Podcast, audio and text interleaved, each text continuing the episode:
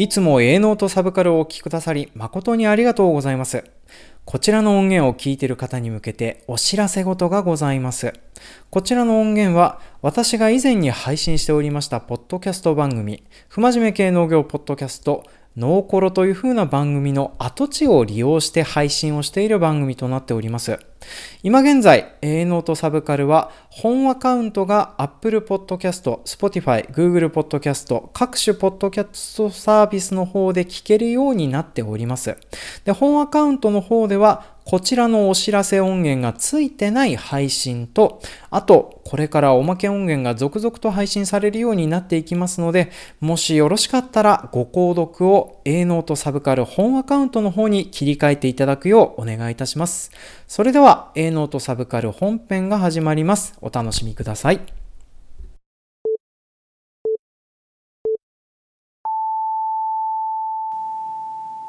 皆さんこんにちは。この番組を配信しております北海道在住30代米の子をしておりますジョンと申します。よろしくお願いします。本日は2020年11月6日金曜日となっております。えー、本当だったら近況とかそういうふうなことを差し挟みたいなとは思うんですけども、私今回デストランディングの回を収録するのこれで2回目となっております。まあ、そもそも1回目の収録がね、本編だけで1時間を超え、エンディングコーナーまで含めるとですね、1時間40分という、そう、今回エンディングも長いんですよね。まあ、なんでかっていう風なのはね、あの、回されてきたポッドキャスターバトンのせいっていう風な話なんですけれども、あの、そういう風な恨み事も踏まえて、まあ、今回なるべく1時間にしようかなっていう風に考えながら、今現在こちらの音源を収録しているような状況となっております。で、えー、今回扱いますのがね、まあ、なんでそこまで長くなってるかと言いますと、えー、今回扱いますのがゲームの、えー、デスストランディングという風なゲームを扱っておきます。で、こちらのゲームね、あの、予告編とかで出されてた映像とかがあの、まあ、出始めた頃からそもそもどういうゲームなのっていう風なところがねわからないような作りになってるゲームなんですよね。っていうのもこのゲームあのちょっとずつ世界観とか設定とか明らかになっていくことが楽しいっていう風なゲームでもありますしあと独特すぎるゲームシステムっていう風なのですごくとっつきづらいゲームだったりはするんですよね。で今回長くなってる原因っていうのがですね一応当番組ゲームをやらない方映画を見たことがない方にも楽しんで聞いていただけるようにですねあの細か細々と説明をしながらいろいろと解説をしながらやっていくっていう風なスタイルをとっている過程でですね説明をすることがものすごく多くなるゲームなんですよね。でまあ私なるべくあの話を短くしつつあと、えー、ゲームを全く触れたこともないしこれから触れる気もないよっていう風な方に対しても楽しんで聞いてもらえるように解説とあと私が話したい私が気づいたことについて話をさせていただきそしてなおかつゲームをやった方もですね、まあ、楽しんでいただけるような作りにしたいなというふうに思ってる過程でですねどうしても話が長くなっちゃってるんですよね。で今回も本編、なるべく1時間以内に抑えたいなっていうふうには考えてはいるんですけれどもね、あの、一発撮りでどこまでできるのか、ちょっとわからないですけれども、最後までお付き合いいただけると嬉しいなというふうに思っております。というわけで今回も参りましょう。A ノートサブカル。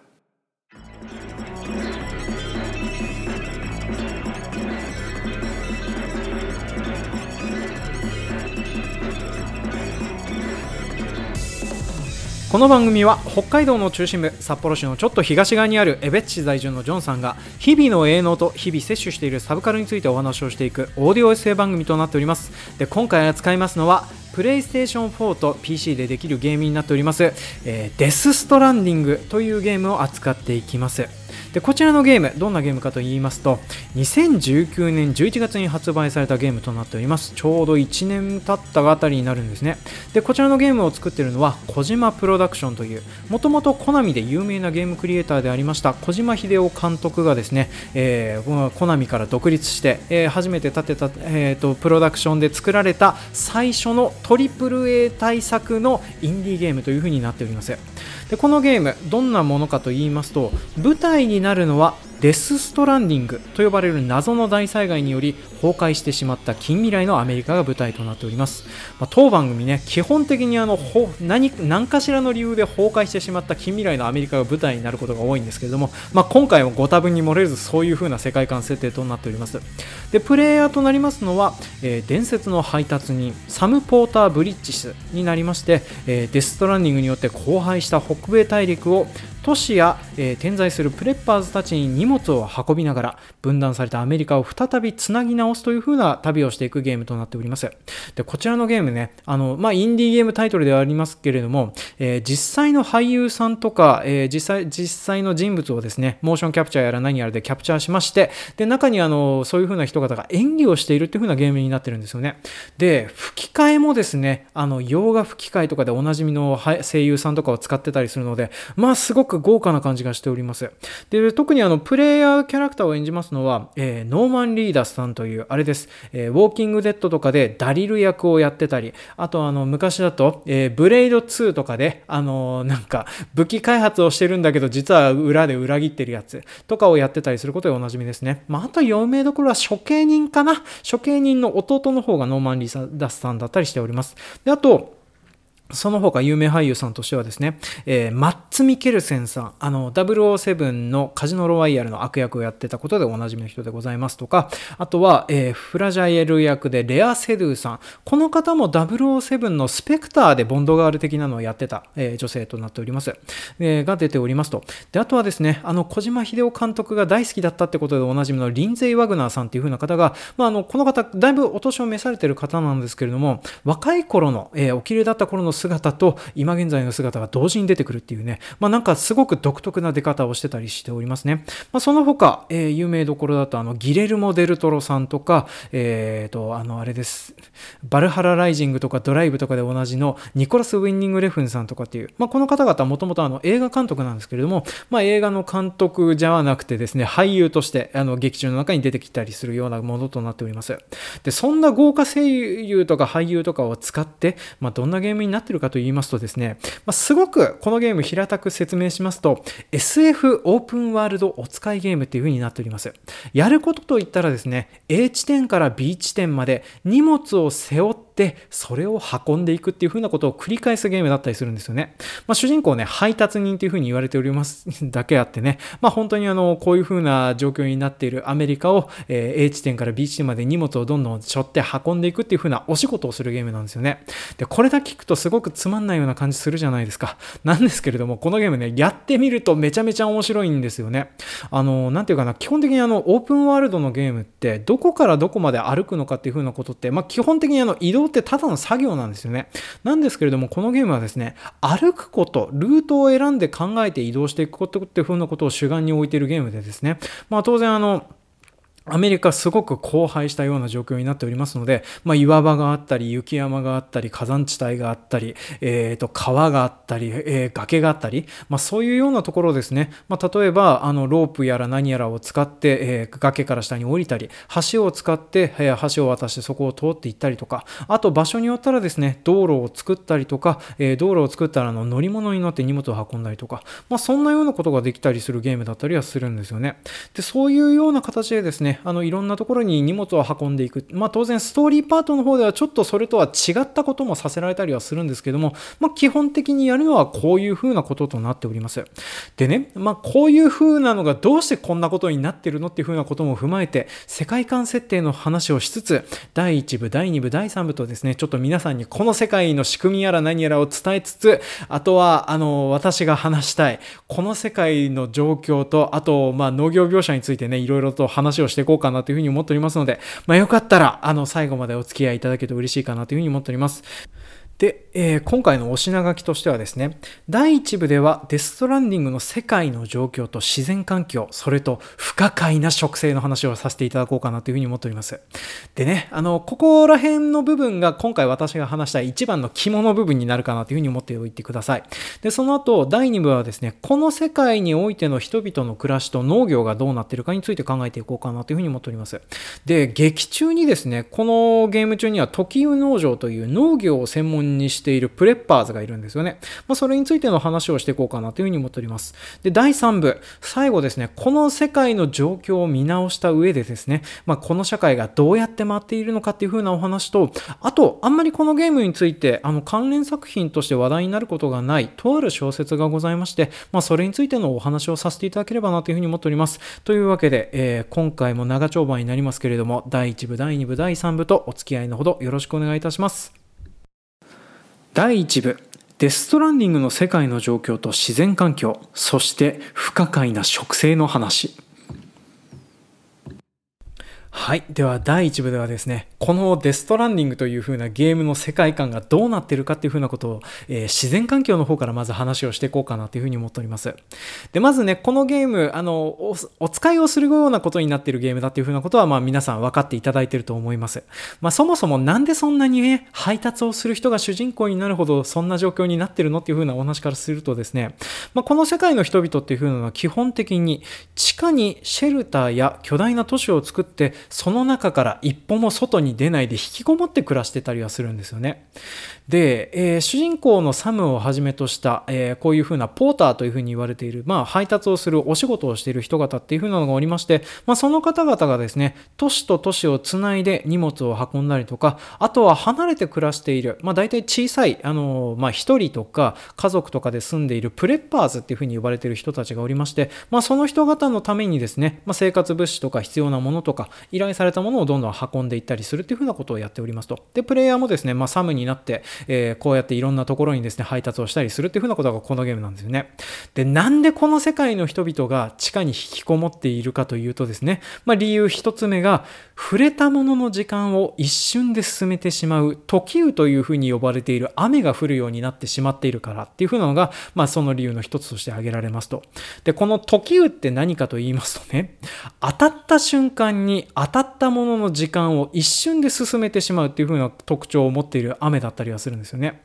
で、このデストランディングというふうに呼ばれている現象が、あの、この世界で起こった後にですね、降るようになった雨で、あの、仕組みとかはよくわかんないんだけれど、とりあえず当たったら時間が進んじゃう雨っていう風なのが降るようになりました。で、この雨の影響はですね、まあ、とりあえず建物とか土地とかそういう何でも影響が当たるんですよね。無機物もそうですし、例えば生物とか生き物とかそういう風なものも完璧に影響を受けたりするようなんです。まあ、だから、とりあえず雨に当たると危険っていう風なのがあるので、まあ、土地の中の人々とはですね、こういう風に地下に潜るような形をとって、まあ、なるべく雨に当たらないような形で日々過ごしているような状況となってたりはするんですよね。ただこの時を不思議なことにですね、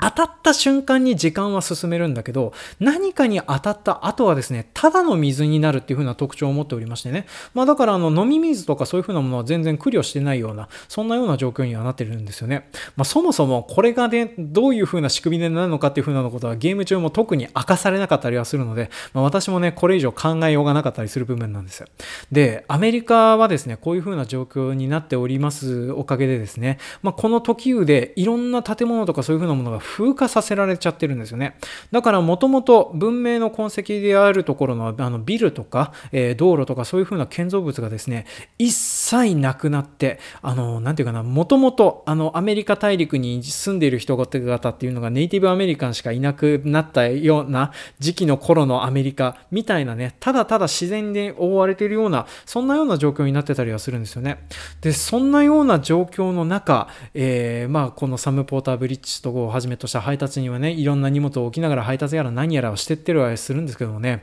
あの、こんなような状況になってもなおですね、えー、動植物はどうも生きてるらしいんですよね。で、一応ゲーム中にはですね、動物ほとんど出てこないんですけれども、ゲームのオープニングムービーとかではですね、あの、例えば、時雨が降ってくる中でですね、時雨に当たったカラスが上から降ってきて、そのまま老衰で死んでしまうとか、あと、時雨から逃げるように鹿が逃げていくっていう風なところが映画、あの、まあ、オープニングムービーでは描かれてたりはするんですけれども、まあ、ゲーム中ではですね、残念ながらあの動物は出てこないんですよね。一応、今回、なんかやり直して見てて気づいたんですけれども、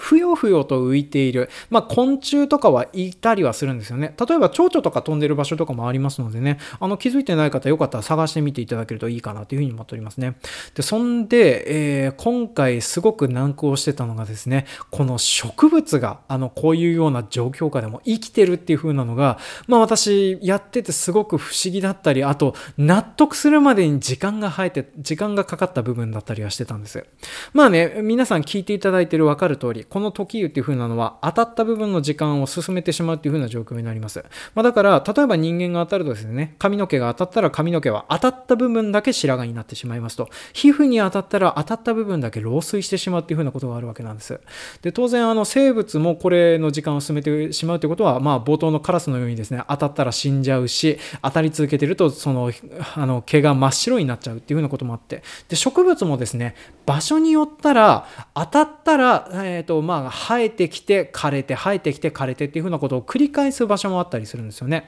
あのあれですイメージ的にはあのもののけ姫の獅子神様の足元であの草が芽吹いたり枯れたりするっていうのを繰り返すやつあるじゃないですか。あんな感じになる場所ってのもあります。あるんですけれどもその一方で時が降ってても見た目が全く変わらない植物がいたりとかあとはこの世界木があるんですけれども木があるし森林地帯っていうふうに言われてる場所もあるんですけどね。森林地帯でも雨が降ってもこういう時雨が降っても森林地帯のこの葉っぱが枯れる様子がないとか、まあ、そういうようなことがあってですねすごく不可解なような状況になってたりはするんですよね。一応このゲームを説明するまあ説明したりなんだりする際にですねまあゲーム中の依頼やら何やらこなしていくと例えば、えー、時雨に耐性のある植物物がありまして、まあ、それのサンプルを運んでほしいっていう風な依頼があったり時運に耐性のある土壌とか時運に耐性のある生き物を運んでほしいとか、まあ、そんなような依頼があったりはするわけなんです。なんですけれどもまあ私このゲームをやりつつねなんだよ時運耐性ってっていう風なことをねずっと思ってたりはしてたわけなんです。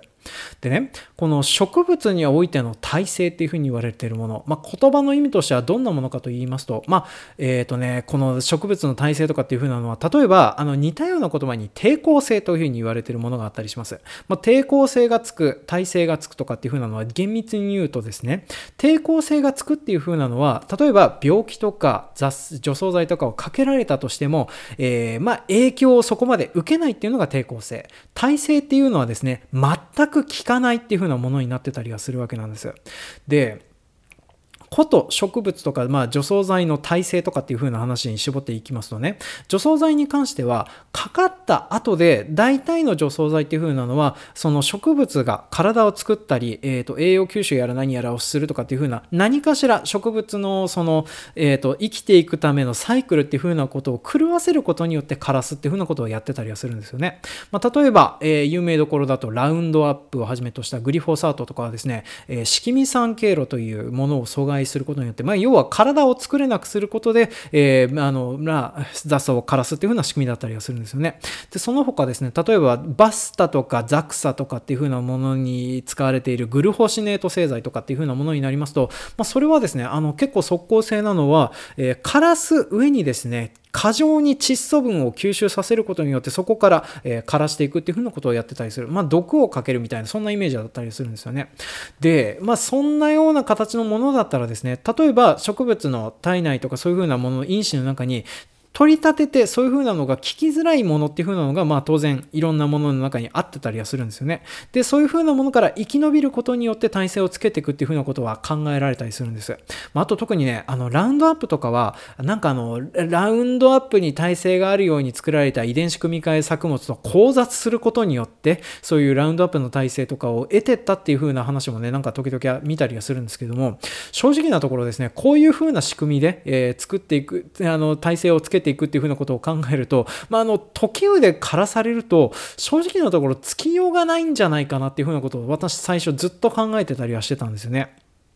で、あの、体制っていうふうに一言で説明をしてしまうと、そもそもあの体制の付け方っていうふうなのが全然わからないので、まあ私、これについてね、ずっとうんうん悩みながら考えてたんですけれども、まあ今回ですね、ちょっと私の中である程度納得のいく仮説が立ちましたので、まあそれをちょっと順繰りに話をさせていただこうかなというふうに思っております。で、このね、えー、植物においての時雨体制、あの、まあね、雑草とかは、あの、まあ基本的には本当枯れて、ま、なんか地面とかツンツル状態になってないとおかしいかなとは思うんですけども、まあ、この世界の中においてはあの雑草やら何やら十分生えてたりはしております。で、その生きてる可能性がある、まあ、そういうふうな影響を受けないで済む可能性がある雑草とかっていうふうなのもいくつかありまして、まあ、それが、えー、例えば稲科をはじめとした成長点が土の下にあるような作物だったら、こういうふうな時雨の影響っていうふうなのが最小限で済むんじゃないかなというふうに思っておりますね。で、この成長点が下とかっていうふうなことをね、どういうふうなものかっていうふうなのを話をしていきますね。で、この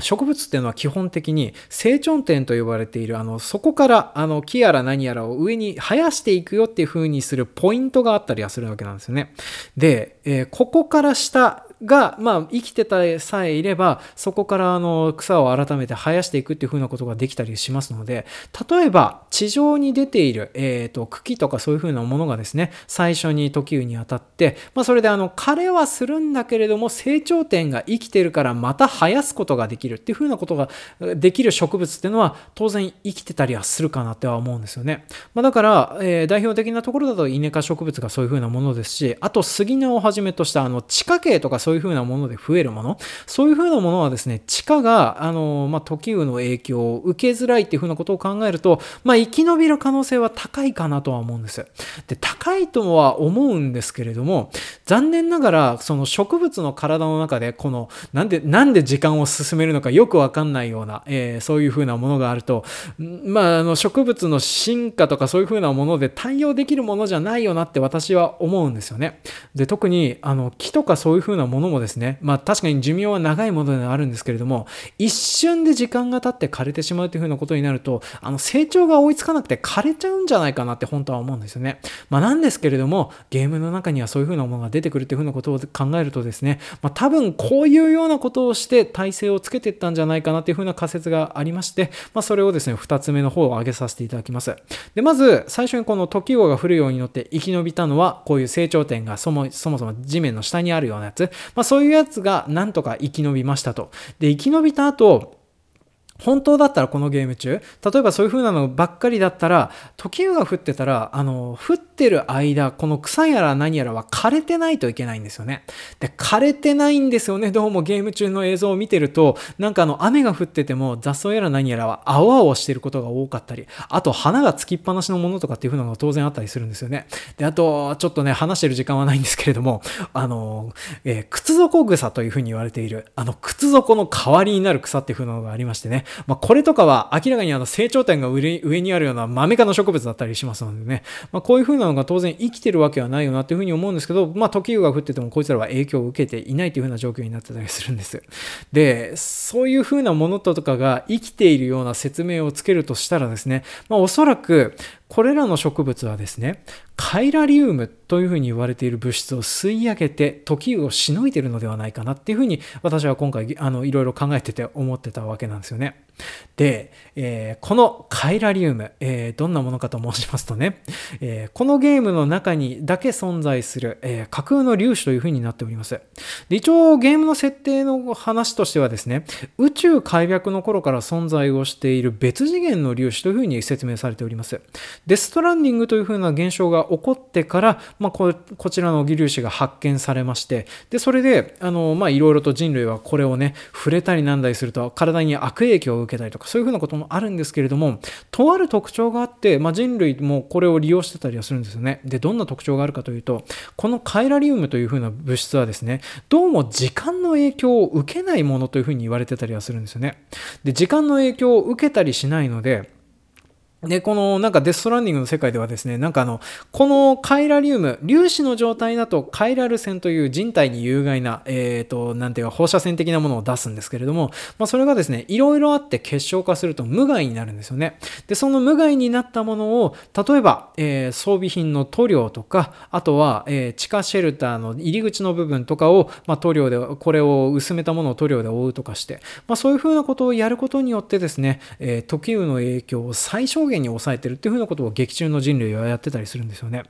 で、おそらくこの世界においての植物とかもですねこのカイラリウムを同じように根から吸い上げてそして自分の体体の中に巡らすことによって時に対して耐性をつけてるんじゃないかなというふうに思ってたりはするんですよね。でねこれの説明とかそういうふうなものに関してはですね、まあ、ゲーム中特にあの言われたりすることはないんです。特にあの植物の話とかをするとですね時雨耐性って一言であの話されちゃってたりはするのでまあだから時雨耐性って何なんだよっていうふうにちょっと思ってたりはするんですけれども、まあ、そういうような形ですねこれこの世界の植物っていうのは基本的にこうやってあの根やら何やらから吸い上げたカイラリウムを自分の体に巡らすことによって、まあ、体をコーティングするような形で、まあ、あの時雨から自分たちを守ってるんじゃないかなっていうふうなことを考えられるかなって私は思っておりますね。でまあそういうふうな感じでですねこの世界、まあ、時雨が降りましてであとゲーム中ねあのまあゲーム中の制作の省略なのかどうかはわからないんですけれども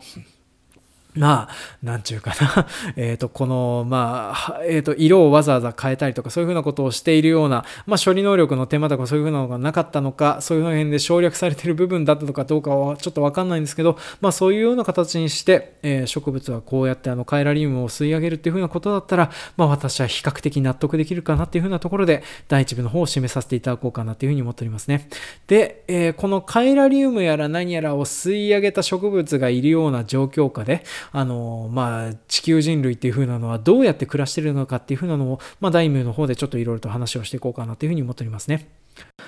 第2部。デストランディングの世界においての人々の暮らしと農業そして時雨農場のお話。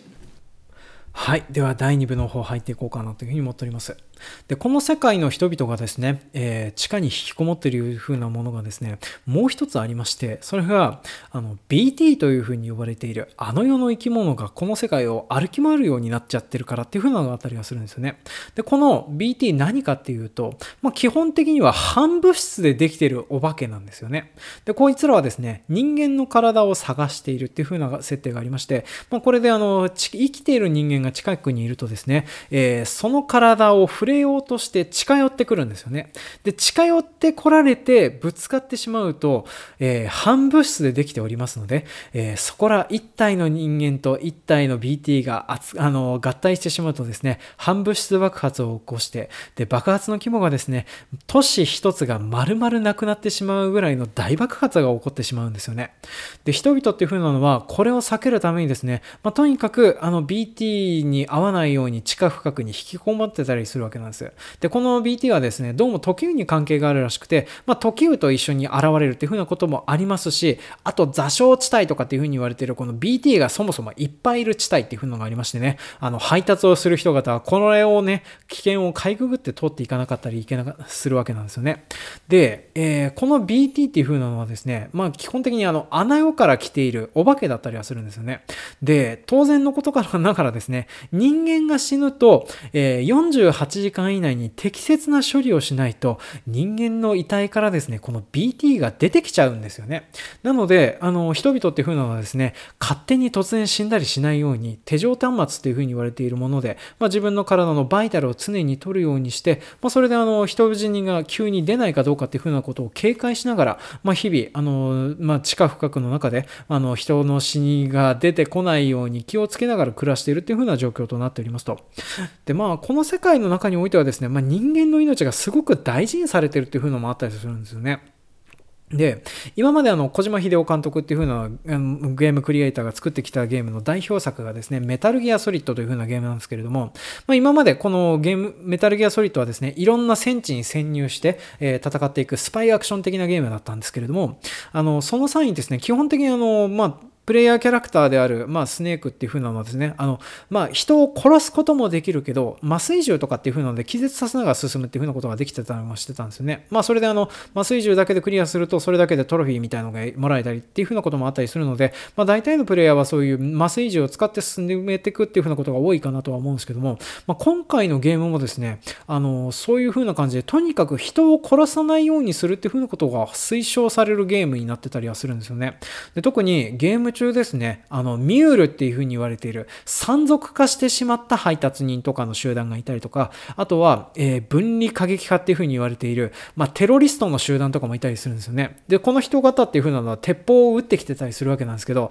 そういうのに相対した場合でもですね、なるべく人を殺すなっていうふうに言われなかったりしながら、まあ、このサムさんはですね、あの、人を殺さない非殺傷武器みたいなのを使って、こういうふうなのを撃退していくっていうようなことをやらなかったりするぐらい、まあ、このゲームの世界の中ではですね、まあ、とにかく人が死ぬと大変というふうなことで人を殺さないようにしていかないといけなかったりはするわけなんですね。で、そんなような状況の中、まあ、人々はですね、こういうふうな地下に引きこもって人の命を大事に大事にしながら暮らしていったりはするわけなんですけれどもね、まあ、それでこの世界においてどんなような農業をしているのかなっていうふうなことを考えるとですね、あのー、まあ今回これを調べるのがすごく難航してたわけなんです。っていうのも、このゲームですね、おそらくそのゲームの手間の削減のためにですね、街の中の描写っていうのを一切削ってたりはするんですよね。だから、えー、主人公のサムはですね、えー、この街の入り口までは行くんですけど、そこから下に降りることがなかったりするので、街、何万人とかが住んでるような大きな街でも、実際にその街の人と会うのはですね、配送担当のおじさんとしか、えー、サムは会話をしなかったりはするわけなんですよね。で、そういう風な状況だったりするっていうのもあるんですけど、特にあの設定に落とし込まれているのがですね、このプレイヤーキャラクターのサムっていうのが接触恐怖症っていう風な病気を患っておりましてね、まあ、とにかく人と喋ったりなんだり触れられたりするのが嫌だっていう風な病気だったりするんです。だからあの人に触られるとアレルギーでそこが腫れ上がっちゃったりするような感じになっちゃったりするんですよね。だからだからあのサムが会うのは基本的にあの生身の人間よりもですね、ホログラムで出てくる人間の方が多かったりするかなという風に思うので、まあ、そういう風なのと関わってたりする関係でですね、まあ、私あのこのゲームをいくら頑張ってやっても街の中の様子っていうのが全然浮かび上がらなくてあとはもう、えー、この街から街で出てくる、えー、配送依頼とかそういう風なものをして分析していくほかないような状況になっておりまして、まあ、ここがすごく難航したかなって思いながらね、まあ、今回、えー、調査やらないようにしてたわけなんです。でここから先っていう風なのは、このゲームの設定とかそういう風なものを使って、えー、組み立てていく子がなかったりするわけなんですけれども、えー、この世界はですね、基本的にそういう街の中だと何万人とか暮らしてるわけなんです。だから、あの街っていう風なのは結構巨大であって、あと当然生きてるわけなので食べ物を作らないといけないっていう風なわけなんですけれども、ただこの世界はですね、すごく、えー、進んでいる科学技術っていうのがいくつかありまして、まあ、それが何かっていうと、カイラル通信という風に言われている電力まで送信できる、えー、謎の通信網があったりするわけなんですね。で、大規模の大容量のデータを送ったりすることができるので、まあ、画像とか、まあ、動画通信とか、ホログラムで全然出力しちゃったりすることができたりするんですよね。で、あと、この世界にはですね、カイラルプリンターというふうに呼ばれている、えー、分子プリンターがあるんですよね。まあ、だからな、分子プリンターというか原子プリンターですね。だから、原子からプリントできるっていうふうなプリンターがあるおかげでですね、あの、まあ、設計図さえあれば何でも簡単に作ることができたりするんですよね。実際ゲーム中もですね、あの、このサムは工作機械っていう風なのを持ち歩いておりましてね、まあ、それでカイラルプリンターでデータを飛ばしてもらって、で、そのデータを使って、えっ、ー、と、まあ、建物とか建造物をその場で作るってことができてたりはするんですよね。でね、この作ったりする、作れたりするおかげでですね、この、こういう風な世界という風なことを考えると、まあ、ロボットとか、えー、働くとかそういう風なものに関しては結構簡単に作れちゃったりするっていう。で、残念ながらカイラルプリンターではですね、食べ物とかそういう風なものを送信することができないようなので、まあ、それだけあの、こういうポーターの皆さんがね、運んだりなんだりするっていう風なことをやってたりするわけなんですよ。で、おそらくこの世界においてはですね、このカイラルプリンターとかそういう風な、なんかあの、本当に魔法のような、数分待つだけで機械が出来上がったり、大規模な建造物が出来上がったりするようなもんだったりするんですよね。まあ、だから、あの、普通にね、えっ、ー、と、物をその場で崩したり分解したりっていう風なことができてたりするので、まあ、そういう風なことを考えると、地下深くにですね、カイラルプリンターを使って、まあ、どんどん大きな農場を作ってるんだと思います。で、あと、おそらく、えー、この、まあ、当番組でも扱いましたスノーピアサーと同じように、えー、完全閉鎖環境みたいな感じで生態系が循環するような仕組みを作ってるかと思います。で、当然ね、排泄物とかそういう風なものとか、あと、いらなくなったものもですね、なんかあの分子プリンターもある一方でおそらく分子レベルまでリサイクルができる機械もあるみたいなんですね。主人公の装備とかあの特にあのサムが着ている服とかはですね時計とかにさらされることもありますので、まあ、そういう風なのもおそらく毎着毎着セーフルームに着いた瞬間にですね、まあ、作り直されてるんだろうなっていう風なことを考えられるんですよね。でそういうようなことをしていっている結果ですね、まあ、おそらくすごくあの分解とかそういう風なのも容易で、まあ、食べ物とかも豊富にあるような状況でですね、あのなんか食べ物に関しては困ってないんじゃないだろうかなっていう風なのをちょっと思ってたりはしてたんですね。まあ、ていうのも、あの都市と都市とかの依頼とかそういう風なのを見てるとですね、食料を運んでほしいっていう依頼がほとんどないんです。で、食べ物を運んでほしいっていう風な依頼とかは確かに存在してるんですけども、どういうものかというと、例えばシャンパンを運んでくださいとか、えー、あれとあれが食べたいんでああいうものをとあの運んでくださいとか焼きたてピザを届けてくださいとか、まあ、そんなようなね生きるのに必要じゃないものを運んでくださいっていう風なのが、えー、結構依頼としてあったりするんですよね。まあ、そういうふうなことを考えるとこの世界、あのまあ、意外と食べ物に苦慮はしてないんじゃないかなっていうふうに思いながら、え、結構ゲームを進めてたりしてたわけなんですよね。でそれのね、あの、まあ、なんか論拠になりますのが、このゲームの中で出てくる唯一の農場の、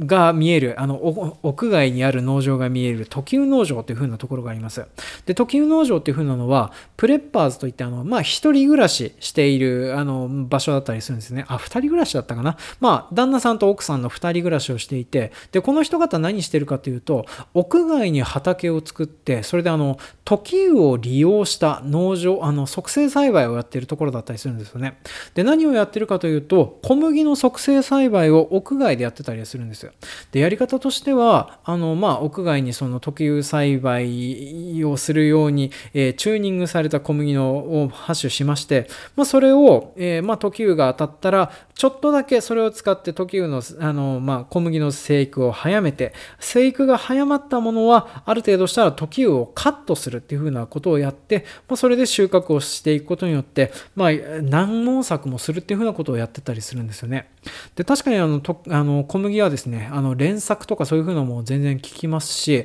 あと、こういう時雨とかそういうふうなので時間が進められるっていうふうなことを考えるとですね、まあ、微生物とかもそうそう長く生きられてることがないかなとは思うんですよね。まあ、そういうふうなことを考えると、ほぼ無製品無農薬みたいな形で、えー、こうやってあの栽培ができるんじゃないかなっていうのはちょっと考えられるかなとは思うんですよね。で、それのやり方についてちょっとこれから詳しく話をしていこうかなというふうに思うんですけども、この時生農場ではですね、まおよそあの、そうだな、あんまり面積は広くないんですよね。それぞれ2や 20R ずつぐらい、2単ずつぐらいっていう風な面積のやつがおよそ4枚あるんですけれども、それぞれあの常にこの時生農場に行くと常に小麦が生えてるような状態となっております。でそれで、えーと、収穫機械っていう風なのがね、ルンバみたいな形で常に動いてたりはするわけなんです。で、基本的にね、やり方っていう風なのがルンバと同じようにですね、まっすぐ直進をする。ぶつかったら向きを変えて直進するっていうのを繰り返して、まあ、繰り返すことによって、この全部回りきるっていうふうなことをやってるんだと思うんですよね。まあ、通常、あの、普通にコンバインとかで収穫するときは絶対にやらないやり方なんですけれども、まあ、多分この時雨農場のやり方では合理的なんだとは思うんですよね。で、それであの、時雨農場ではですね、まあそうやって、えー、このコンバインがずっと常に収穫作業を続けていて、で、それで、この畑の四隅というか場所にはですね、あの、空気を、圧搾した空気を飛ばしている装置っていうのがあったりするんです。で、これは、あの、雨が降った時にこの時雨農場の近くに行くとですね、この機械がですね、圧搾空気みたいなものを飛ばして、あの、時雨を防いでるっていう風な、まあなんかあの、傘みたいになってるっていう風に思っていただけるといいかな。まあそういう風なことがやってる機械っていう風のがありまして、まあこの時をカットする技術っていうのがおそらくこれでやってんだろうなっていう風に、まあ見てて思えたりはしてたんですよね。まああの、なんかね、時を最初に当たったものの時間を進めるっていう風なことになってっていうふうなことを考えると圧搾した空気も当たれば当たったことになるのかなっていうふうなことを思うとね、まあ、ちょっと大丈夫なのかなっては思うんですけども、まあ、ちょっとそういうふうな技術を使って、まあ、時湯の促成栽培をしてたりはするわけなんですよ。でやり方としてすごく合理的だなって私が思ったのは何でかっていうと、まあね、このコンバインで収穫をしてそれをほったらかしにしておくっていうのがすごくいいなというふうには思ってたりするんですよね。まあ、なんでかっていうとこういうね大型の農業機械とかで小麦をしようしようとするとどうしてもあの刈りきれれなかった、えー、うまくいいことタンクに入らなかった種っていうのが十分落ちたりするんですよね。で時雨農場ではおそらくこのコンバインが収穫して収穫をロスしてしまったもの落ちた種っていう風なのがそのまま次の作の小麦の種になるんじゃないかなって思うんです。まあ、だから一度ハッシュさえ終わってしまえば、この時雨農場の人っていう風なのは基本的に屋外には出ず、このコンバインが自動でずっとルンバみたいに刈り続けるっていう風なことをやってたら、あとはオートメーションで延々とこの時雨を使って何毛作もできるっていう風なことをやってって、まあこれは確かにちょっと賢いなっていう風には思うんですよね。まあただ、こういう風な時雨を使った時間の進め方で微生物の働きっていうのがちょっと私よくわかんないので、うまいことこの時生の残差が分解されてるのかってっていうのはちょっとわからないんですけれども、まあ、その辺はね、うまいことなんかしてるんでしょうね。まあ、そういう風なのをやって、あの、なんか、その、なんていうかな、雨で、雨とか乾燥した時に、えー、土が流亡したりしないように、えー、同時にあれもできてるんですよ。不幸期栽培的なものもできてたりするってことのことを考えると、あ、そっか、えー、このね、ロスで刈草で覆うことによって、地面の下は微生物で守られているような状況を作ってるっていうふうなことを考えられるかなと思いますね。まあ、それをやると、多分、地下にはですね、そういう時雨やら何やらの影響を受けずに育った肥沃な土壌っていうのができてるんじゃないかなと思うんですよね。で、それを繰り返し繰り返し連作をしてってね、まあ、あの、いつか連作障害の病気が起きないかどうかっていうのはちょっと不安だったりはするんですけど、まあ、ちょっとそういう風な形でですね、おそらく小麦を作り続けてるっていう風なことができるんだろうなというふうに思っております。まあね、あの、まあ、病気の繁殖をしたりするとちょっと大変な状況になったりするかなと思うんですけども、その辺はまあ、うまいこと実験しながら今現在はそうやって収穫をしているんでしょう。で、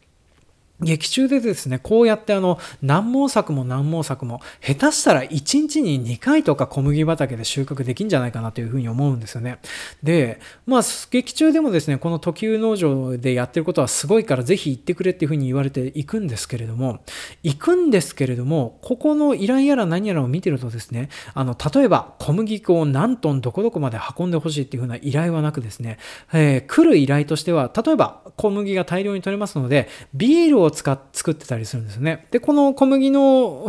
を取れるようになったところとね、あの、契約やら何やら結べるようになると、サムの部屋とかではですね、まあ、ビールが置かれるようになったりはするんです。で、それで、まあ、ビールを運ぶ依頼とかもあったりする一方でですね、焼きたてのパンとか焼いてくださいとか、そういうふうなことを言われてたりはするわけなんです。で、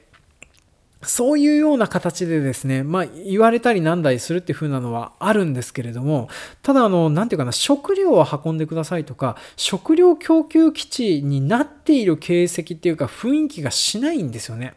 で、それで、やって、ここからの、あの、小麦、小麦を育てている時生農場の依頼やら何やら見ていくと、まあ、どうしてもビールを運んでください。パーティー用にナンダースのビールを運んでください。焼きたてピザを運んでください。焼きたてのパンを運んでくださいとか、そういうね、なんか生きるのに必要じゃない、なんか嗜好品的なものを届けてくださいっていうふうに言われてたりする依頼の方が多かったりするんですよね。まあ、だから、こういうふうな食料が、えー、起点になるような場所もですね、そういうような依頼が中心になるっていうふうななことを考えると、おそらくこのデストランディングの世界ではですね、まあ、食べ物には全く困っておらず、まあ、そしてあの、こういうような人方がいても全然回るような社会になってるんだなっていうふうなことを考えているとですね、まあ、この社会っていうふうなのが、まあ、すごくちょっと、あの、暮らしやすいような、えー、生活に困ってないような、ポストアポカリプス社会になってるんじゃないかなっていうふうには思ってるんですよね。で、それがどういうふうな社会を形成しているのか、そしてあと似ている作品っていう風のがあるけれど、それはどんなものなのかっていうふうなことを、まあ、第3部の方で詳しく話をしていきます。第3部、えー、デストランディングの世界のいいね評価経済社会と類似作品の話。はい。では、第3部始めていきたいと思います。で、第3部ではですね、この社会の状況についていろいろと話をしていこうと思うんですけれども、まあ一応おさらいをしておきますとね、えー、このデストランディングの世界においては、まあ人々は地下深くに、えー、都市やら町やらシェルターやらを築いて、その中でたくさん暮らしておりますと。で、えー、まあ人が死ぬとですね、BT というふうに言われている反物質お化けが出てきて、これと合体すると大爆発が起こってしまうっていうふうなことがあるので、まあそれぞれ、えー、手錠端末というふうに言われている端末をそれぞれの腕に装着してバイタルを常に取られているような状況となっております。で、第2部の方で私があの依頼とか、えー、この世界の状況とかを鑑みるに、どうも食べ物には全然困ってないようだっていうふうなことが分かっておりますと。まあ、だから、ポストアポカリスプス社会にはあるまじきぐらいですね、すごく、あのー、生活に困ってないなっていうふうな状況となっております。で、それで、ちょっと最後の要素をね、これから話をしていこうかなというふうに思っております。で、この社会ですね、どうもお金がないんですよね。お金というか経済みたいなものがない社会っていう風になってたりするんです。一応関係するかなっていう風な数値がですね、いいねだったりするんですよね。で、主人公のサムはですね、ゲームをしているとですね、まあ、いろんなところで、あの、いいねをもらうことができるんですね。まあ、例えば、えー、建造物やら何やらを立てて、いろんなところに置いておくとですね、あのー、まあ、他のプレイヤーが、えー、オンラインストランドシステムといって、まあ、ゲーム中には出てこないんですけれども、他のプレイヤーが建てた建物とか橋とかそういう風なものを渡ったりなんていうことができるんですよね。まあ、そういう風な時に相互にいいねを送り合ったりして、いいねをもらうっていう風なことができたりするんですけれども、えー、その他ですね、まあ、ゲーム中に配達をうまくやったりとか、まあ、そういう風なことをやると、えー、その配達をした先からいいねをたくさんもらえたりなんだりするわけなんですよね。で、このね、いいねをたくさんもらってどうにかなるかっていうと、特にどうにかなることはないんですよね。まあ、ただただいいねをもらっていい気分になるっていうね。まあ、ただ、このゲーム中においてはこのいい気分になるっていうのがとっても大事な要素だったりするんですよね。っていうのも、第1部の方で話しましたカイラル物質が出している有害な、えー、放射線であるとこのカイラル線っていうのがあるんですね。で、このカイラル線を体に浴び続けるとですね、まあ、カイラル汚染と言いまして、肉体的にも精神的にも悪影響を受けるっていうふうに言われてたりするんです。で、その悪影響を受けた結果がですね、あの、野党化してしまった配達員であるところのミュールとか、まあそういうふうなものだったりするんですけども、このカイラル汚染を軽減するためにどうしたらいいかっていうふうなものがですね、まあゲーム中に言われているライクチンというふうに言われている、まあ、人間が頭の中で出していく謎の、えー、脳内物質があるんですけれども、この快来あのライクチンというふうなものがどういうふうに出てくるかというとですね、例えば、相互に相互に褒め合ったりとか、相互に承認し合うとか、そういうようなことでやるとですね、まあ、体の中にこのライクチンというふうなものが分泌されまして、まあ、それがですね、どうもこのカイラル汚染やら何やらを軽減するっていうふうなことが劇中で言われてたりするんですよね。で、おそらくこの世界の人々はですね、そういうような感じで、特にあの、経済やら何やらっていう風なのがないような状況にはなってるんですけど、お互いに褒め合ったりなんだりすることによって、まあ、それで、あの、このライクチンやら何やらを出して、カイラル汚染、多分地下とかそういう風なところに住んでてもですね、衣服とかそういう風なものにはカイラル線は当然、あの、カイラル物質は使われてたりするし、あと当然ね、配達をする人方なんか、特にこのカイラル汚染っていう風なのをね、身近に感じながら配達したりなんだりしてるわけだから、まあ、特にこういう風な、えー、いいねを送り合うっていうのがとっても大事だったりするわけなんですね。で、そういう風なのを送り合うようなことをして、なんとか日々生活をしてるんじゃないかなって思うんですよね。で、それ以外に、この経済っていう風なのがどうも存在してないっぽいんですよね。だからあのゲーム中、あの、お金を使うっていう風なことがなくてですね、で、その代わりに、あの、例えば物資を融通してもらうとか、そういうふうなことをして、アイテムやら何やらを都合してもらうってことはあるんですけど、まあなんか買い取るとか所有するっていうふうなことがなかったりするわけなんです。まあ、ツもですね、こういうなんか好きなものを無限に作ったりなんだりしてしまうことができるような世界になってるとですね、まあなんかあの、カイラルプリンターで作り放題だから別にあれがあったりなかったりっていうふうなことは特に困ったりすることはないんじゃないかなっていうのはあるんですよね。まあただね、依頼の中を見てたりすると、まあ例えばあの、えっ、ー、と、一点物の過去の遺物とかそういう風なものはどうしたってあの運んだり探したりなんだりすることがいけしなかったらいけないので、まあ、そういう風なのを探してくるっていう風なことを当然あの配達人とかはやってたりするんですけれども、まあ、おそらくそれ以外のねなんかあの人があれ持っててあれが羨ましいっていう風なことが特にないようになるような社会を作ってるんじゃないかなって私はゲームしながら思ってたりはしてたわけなんです。でおそらくこのそういう風な社会を作ってる原因とかあとあの小島秀夫監督がこのゲームを考えている一員になってるかもっていう風に思われる作品がですねまあここまで話しててなんとなく思い浮かんでる人ってどれぐらいいますかね、まあ、多分いないかなという風に思っちゃいますので先に話をしておきますと、えー、私このゲームをやっててすごく似てるなっていう風に思ってたのが伊藤計画さんというもう10年以上前に亡くなられた SF 作家さんが書かれておりましたハーモニーという風な小説がすごく世界観として似てるかなっていう風に思いながら、まあ、このゲームやってたりはしてたんですよね。で、このハーモニーという風な小説、どんな小説かと言いますと、舞台になりますが、まあ、あの、舞台になるのがいろんな地球なんですけれども、あの、なんていうかな。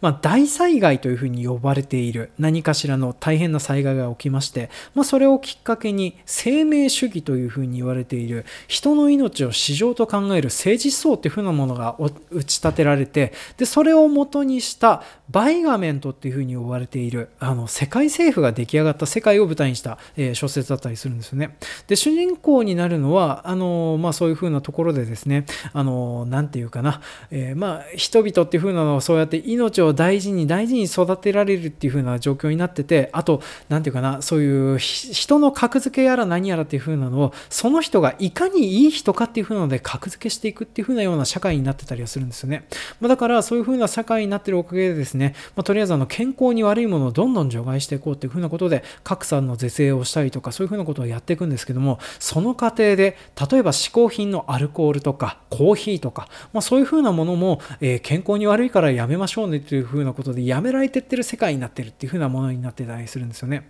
で、主人公たちはですね、その世界の中で、まあ最初は女子高生だったりするんですけれども、その頃にですね、どうもなんかこの世界がこうやって真綿で首を絞めていくような健康的な素晴らしい社会っていう風なのに嫌気をさして、で、この自分たちの体に仕込まれている、えっ、ー、と、ウォッチミーという風なナノマシンがあってね、これらが常にバイタルの状況を監視して、その監視した状況の中から自分たちの中にあの、なんていうかな、健康的な生活を送るにはというふうなアドバイスを常に送ってくるんですけども、まあ、これをね、止めるようにして、なんとか自殺を図ろうかっていうふうな形をやっていくっていうふうなところが、から物語が進んでいくものだったりはするんですよね。で、話をしているとなんとなく似てる感じしませんか？しませんかね？うん。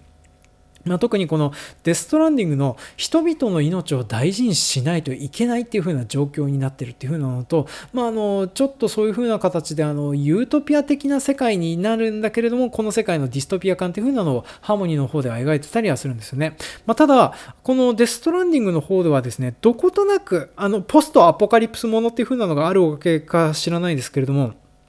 この社会の人々っていう風なのは食べ物にも困ってないし生活にも困ってない感じがしてあとなんかね全員みんな揃って楽しそうだったりするんですよね。だからすごくユートピア感のある、まあ、逆のような描き方をしてるかなというふうに思いながら、まあ、今回ゲームをやってたりするんですよね。でなんでこれがあの元になってったりあの何かしらの影響を与えてるんじゃないかっていうふうに思うとかというとですねこの伊藤計画さんと小島秀夫監督っていう風なのがもともとつながりがあったりはするわけなんですよ。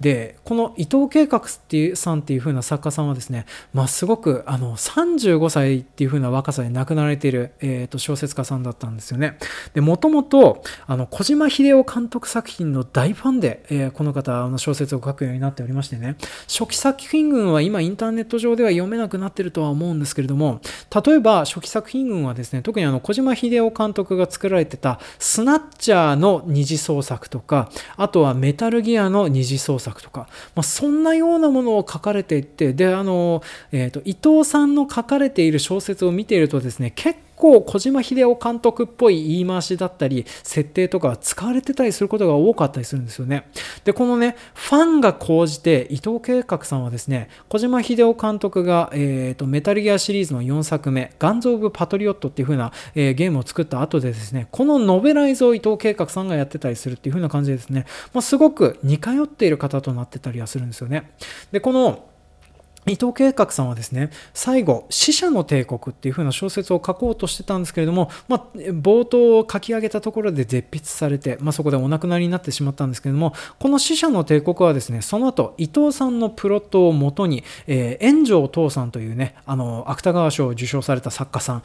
SF 作家さんが、まあ、こうやってあの小説を書き継ぐという風な形で完結をさせてたりはするんですけれどもその設定とかそういう風なものを使った、えーと、ゲームを小島秀夫監督っていう風なのはちょっとやってたり作ってたりはするんですよね。まあ、それ何かっていうとメタルギア5の後半の方に出てくるねとある病気とかとあるあの言語それに関してはすごくあのこのね死者の帝国の設定を使ってるんじゃないかなっていう風な感じがするんですよね。でこの使い方っていうのもオマージュっていうよりはですねなんかあの、えー、これをねうまいこと肝骨脱退して俺だったらこうするっていう風な感じで使ってるようなような感じがするんですよね。で同じようなことを小島秀夫監督今回のデストランディングにおいてもやってたんじゃないかもしかしたら最初にこのゲームの仕組みを思いつく際にこの設定を考えてたんじゃないかなってちょっと思ったりはしてたんですよね。っていう風なのもね、まあ、このゲーム特にあの最初の発想段階としてはですね小島秀夫監督が出してるあの銀行とかにお金を貸してくださいとかっていう風にお願いするためのこのゲームを作るそういう説明のやつっていう風に言われてたのがまあ Amazon の配達員が世界を救うゲームをするんですとかっていう風な説明をされてたりしてたのをインタビューとかで聞いてたりするんですけども、まあ、これを作っていく過程でですねこの社会の在り方っていう風なのをどうしても考えていかなくてはいけなくてその社会の在り方を社会をデザインする発想の一部におそらくこの、えー、伊藤計画さんのハーモニーが影響を与えてたんじゃないかなっていう風に私は思ってたりはするんですよね。でおそらくその、まあ、小島秀夫監督なりのアレンジが加えられてハーモニーとは違ってですねその社会がディストピアではなくユートピア的に見えるように作ってたりはするんですけれども、まあ、すごく似てるなっていうふうには思ってたりはするんですよね。一応今回あの、まあ、いろんなデストランディングについてお話をしているポッドキャストやらないやらいろいろ聞かせてもらったんですけど、まあ、ここに言及しているポイントキャストはなかったかなっていうふうには思っておりますのでね、まあ、ちょっとそういうふうな点で新規的な話ができたかなとは思うんですけどね。あの、まあ、こういうふうな感じでですねこの社会あのまあすごく大変なような状況ではあるんですけれどもあの何て言うかな暮らしてる人方みんな楽しそうな状況なんですよね。まあ特にあの配送端末やら何やらを人方とかまあ特にあの配送に関係している人方はですね死が身近にあるおかげでちょっとあのシニカルに生きてるたりする人もいるしあと敵方になるようなねキャラクターとかちょっと辛い追い立ちがあったりするとかっていうのもあるんですけどでも基本的にはこの世界の人方まあ楽しそうに暮らしてるんですわ。特にプレッパーズの皆さんね、えー、趣味の音楽に没頭したりとか、趣味のゲーム機集めに没頭したりとか、そういう風な人方のためにですね、ひーこらひーこら荷物を運んでいくわけなんですよ。まあ、なんですけれども、この配達をしてる人方っていう風なのも、どうもお金じゃなくて、この外に出てなんか配達をしたりとか仕事をしたいっていうか、っていう風な人方がこの世界でこうやって役割を得て働いてるんだろうなっていう気がするんですよね。そういう風なぐらいですね、この世界の人方っていう風なのは、まあ楽しそうに暮らしちって、暮らしてらっしゃってですね、ま私あのゲームをしながらですね、ちょっとこの世界だったら暮らしてもいいかななんて思う稀有なポストアポカリプス社会かなというふうに思っておりますね。本当私もあの時雨農場みたいな農場だったらやりたいなっていうふうに思うんですよ。特にあの時雨農場の人、あの基本的に外でやる農業仕事っていう風なのは基本的にあのコンバインの整備だけだと思うんですよね。で正直なところやってることといえばですね、屋内でビールを醸造したり、屋内でパンを焼いたり、ピザを焼いたり、そしてあとこの世界そうそう、ピザ。ピザはね、チーズがたっぷりっていう風なことをね、書かれてたりする依頼があったりすることを考えると、牛とか動物とかもおそらく屋内にたくさん避難していると思うんですよね。で、それを考えるとね、すごく暮らしやすくていい社会なんだろうなっていう風に思いながら、ちょっとこのゲームやってたりはしておりましたね。まあ、このゲーム残念ながら、そういう風な状況下は状況下でですね、ハーモニーと同じように、あの、なんていうかな、笑顔で、えっ、ー、と、嫌な人とも付き合わなくちゃいけないという風なこともあって、それはそれで大変な部分もあるかなとは思うんですけども、まあ残念ながら主人公のサムは接触恐怖症という風な病気を患っている関係でですね、まあそういう風な部分は見ないで済んでたっていう風なのはあるとは思うんですけど、まあそういう風なところもあるけれども、まあね、あの、すごく楽しそうな人方がいっぱいいて、で、あとゲームとして配達をしながらね、すごく感謝されるんですよね。まあ、それはこの社会がなせる技なんだろうなっていう風な感じがしてて、まあ、私もね、あの、お米の配達やら何やらをしてて、あんまり感謝されることの方が多くない仕事なんですけれども、まあ、こういう風な社会がいいなっていう風に思いながらちょっとこのゲームをしてたってところで、今回はちょっとお話を締めさせていただければなという風に思っておりますね。あの、皆さんに対してちょっと新しめの、えー、ご提言ができたらいいなってところで、今回は、えー、締めさせていただきたいと思います。というわけで、今回も結局本編だけで1時間近く喋ってしまいましたけど、えー、お付き合いいただきまして誠にありがとうございました。では次回もお楽しみに。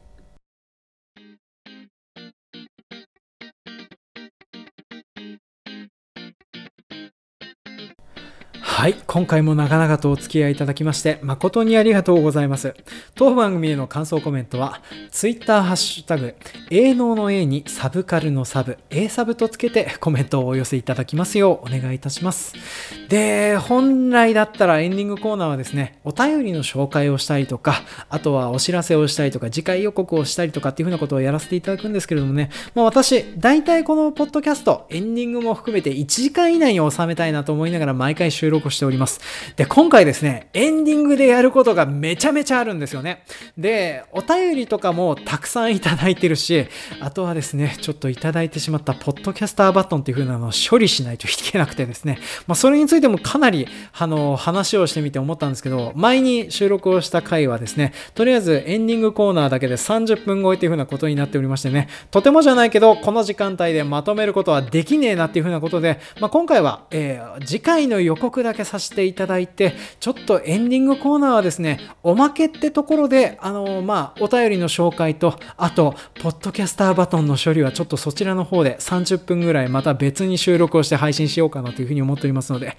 まあ、それはね、あの、まあ、エンディングでお便りとかそういうふうなのを送った方はですね、そちらをちょっと聞いていただければいいかなというふうに思っておりますね。まあ、一応こちら、おまけ音源は、おまけ音源なのでね、本アカウントのみで配信しようかなというふうに思っておりますので、まあ、ノーコロの方で聞いてもらってる方で、あの、ちょっとお便り聞きたいなというふうな方は、ちょっと本館アカウントの方で検索をしていただけたらなというふうに思っておりますね。で、えー、お知らせ事とかは特にございません。一応、ノーコロの方のアカウントで配信されているバージョンはですね、まあ、12月いっぱいでなくなるよっていうふうなことだけ、まあ、お知らせはつけておきますと。で、あと、えー、特にお知らせはないかな。C で言うとですね、私、あの、こちらの音源を収録している本日、えー、ポッドキャスト番組、えー、おじさんの知らない魔女の話とか、あとは、えっ、ー、と、あの、感情、三国だがっていう、あの、三国志の情報をね、えー、延々とお話をする番組と、あとは、引っ越し姉妹っていう風な番組を配信されております。マーヤさんがですね、なんか知らないけど、江別に来てくださって、まあ、私に会いたいっていう風な理由で、まあ、ダイレクトメールいただいたので、まあ、じゃあ、お茶でもしましょうかっていう風なことになりましてね、まあ、これから会うことになるんですけども、正直な話、あの、何話したらいいんだろうなって思いながら、今からちょっとあの、どう会っていいかっていう風なので、ちょっと悩んだりしておりますね。ただね、私、あの、配達を抜けて、その空き時間で毎朝さんとお茶するっていう風な状況になるのでね、あの配達のプログラムまで毎朝さん載せるのかっていう風に思うとね、後で何か言われるんじゃないだろうかっていう風なことでちょっと困ったりしておりますね。そしてあとね、カフェの場所とかもなんか後であのいろいろ言われたりするんじゃないかってところで不安はあったりするんですけど、あの昔取った絹塚でなんとかエスコートしようかなっていう風に思っておりますね。で、そんなお知らせを差し挟んだところでですね、えっ、ー、と、次回の予告なんですけれども、えー、次回はちょっと今現在何しようかな。とりあえず、今一番有力なのがですね、映画のオデッセイ、もしくは、えー、この間、の、アトロクの方とかで挙げられておりました、あれですね、カラー・オブ・アウター・スペースっていうニコラス・ケイジ主演の映画の農業描写とかをちょっと見てもいいかなというふうに思っておりますね。で、あともしかしたら、夫のチンポが入らないというふうなね、あの、小玉さんというふうな方が書かれておりました、エッセイの、えー、それをコミカライズしたやつ。私、コミカライズが好きなので、ちょっとそのコミカライズについてやるかなというふうに思っておりますますね。まあ、そんなこんなで、だいたい1時間でまとめて喋りたいと思っておりますので、もしよかったらお聴きくださいますようお願いします。というわけで、今回も長々とお聴きくださいまして、誠にありがとうございました。では、次回もお楽しみに。